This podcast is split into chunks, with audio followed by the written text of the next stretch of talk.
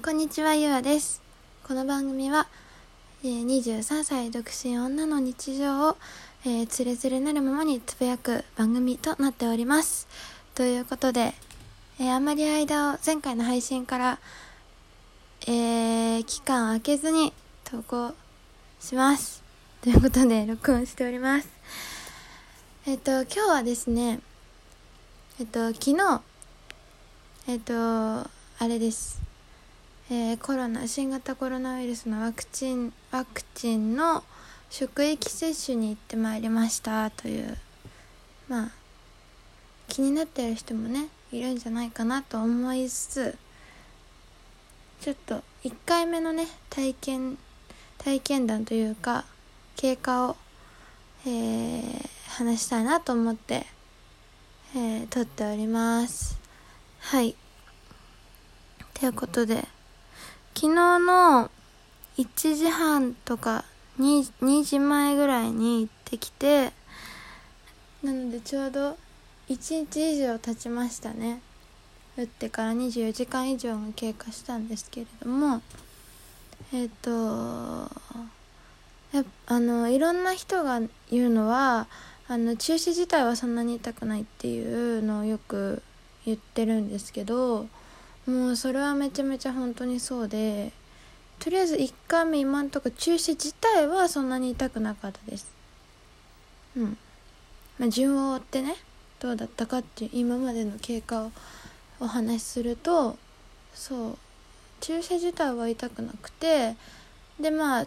後もねそんなに特に変化はなく、ちょっとね力が入りにくいかなぐらいでした、私の場合は。で、2、3時間はね全然平気でした。ちょっと筋肉痛っぽい感じは若干あるかなぐらいの感じで、そんな大して何かができないとか腕が上がらないとか全くなかったです。でね、打ってから5、6時間とか経ってから、もう徐々に腕がね上がらなくなってきて、痛くてね、そう肩パン食らった感じみたいな言ってる人もいるみたいですけれども肩パン食らったことないからちょっと分かんないんだけど、ひどい筋肉痛っていう感じです、個人的には。でちょっとね痛いなぐらいが5、6時間、もうちょっと経ってくるとちょっと腕打ったところ熱いなみたいな、ちょっと熱いなみたいなこと思って、どうなんだろうと思いつつ、触ってもねあんまよく分かんなくて、でも結構ね熱が上がるって人が割といて、なんでちょっとそのタイミングでもしかしたら熱あるのかなと思って測ってみたら、37度2分くらいの微熱が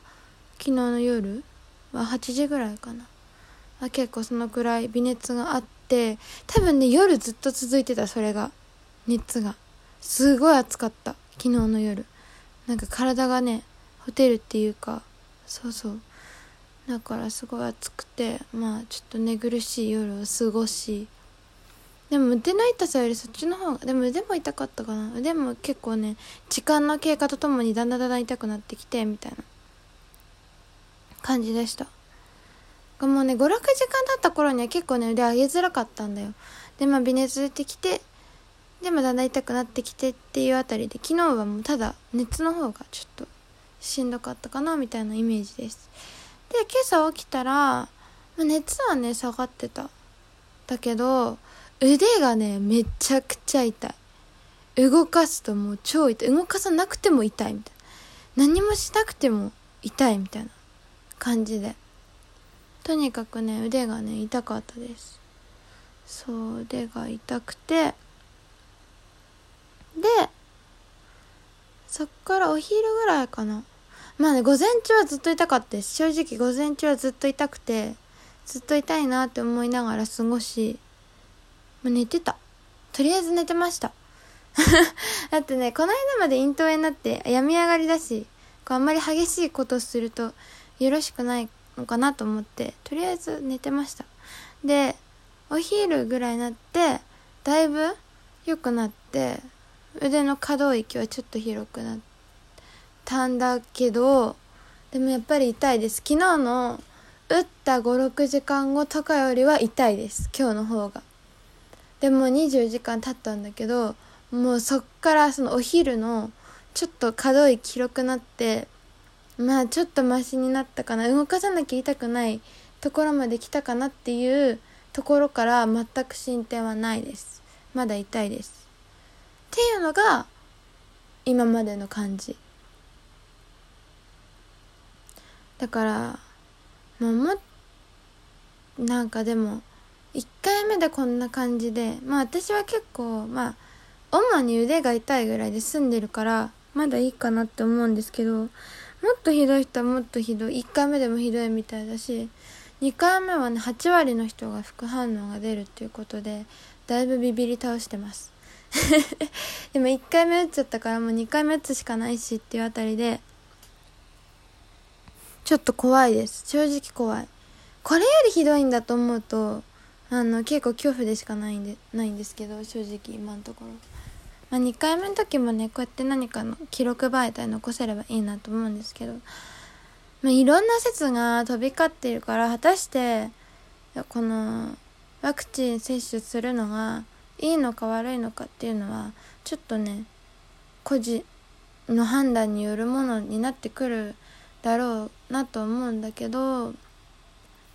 私がねやっぱ副反応が怖くて受けないって人も結構多いみたいだから、でも私もね副反応は正直ねもう怖いけど、やっぱ私なんか今東京に住んでて、で地元が地方だったからやっぱり地方の実家に帰りたいとか、まあ、1年半以上帰ってないので2年ぐらいになっちゃうのかな、もうね2年ぐらい帰ってなくて、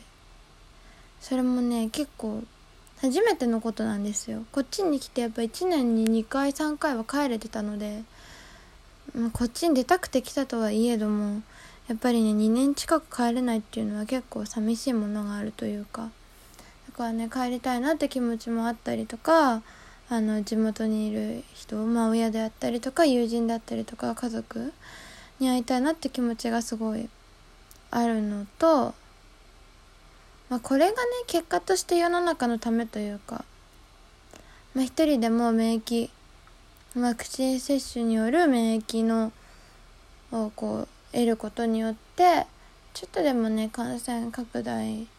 が収まることにつながるのであればっていう気持ちと、まあ、自分のためであり人のためであると思いながら打つことにしたんですけど、まあね何がいいとか一概に打つのがいいとか悪いとかは言えないけど、まあ、一個の参考になればなと思ってそうねと思います。一個の参考になればと思います。はいってな感じでワクチンに関してはこんな感じなんですよ。でも今日は一日の休みをいただいているので、思ったより元気だから若干申し訳ない気持ちもありつつなんですけど、まあ有給はこのためにあるんじゃないかと思うので存分に使わせていただきますでもね東京はまたコロナねすごい感染者数が増加傾向にありますから、言っても予断を許さないし、まあ声を大にして外に行くなんてやっぱり言いづらい時代ではあるなって痛感しますよね。そうそうすごい思う。こういう時代が一刻も早くこうあって元のとは言わないけど、まあ、